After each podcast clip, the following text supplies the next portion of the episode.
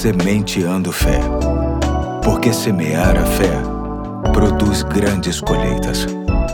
Olá, hoje é sexta-feira, dia 16 de setembro de 2022. Aqui é o Pastor Eduardo e mais uma vez estamos juntos em mais um capítulo da série As Armas da Fé, que tem como texto básico Efésios 6, de 10 a 18. E hoje quero mais uma vez destacar o verso 17, que diz assim: Usem o capacete da salvação e a espada do Espírito, que é a palavra de Deus. Neste versículo vemos Paulo, o apóstolo, falar de dois componentes da armadura da fé: o capacete e a espada. Hoje eu quero falar sobre o segundo componente, a espada, que era uma parte essencial da armadura de um antigo soldado romano. Suas outras armas eram o arco, a lança ou o machado de batalha.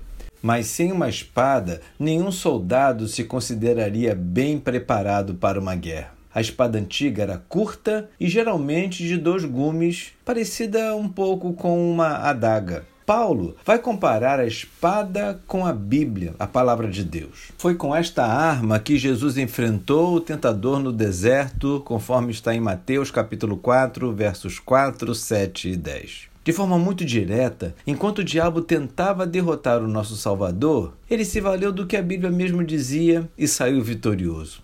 Sendo assim, precisamos entender que sempre estaremos seguros se aderirmos às declarações simples da Bíblia e nos opusermos a uma tentação por um mandamento positivo de Deus. Mas, no momento em que deixarmos isso e começarmos a relaxar quanto ao pecado, por exemplo, certamente seremos dominados e destruídos. É como um soldado jogando fora sua espada para usar apenas as mãos para enfrentar um opositor. É daí que vemos a importância de sermos estimulados ao estudo precioso da Bíblia.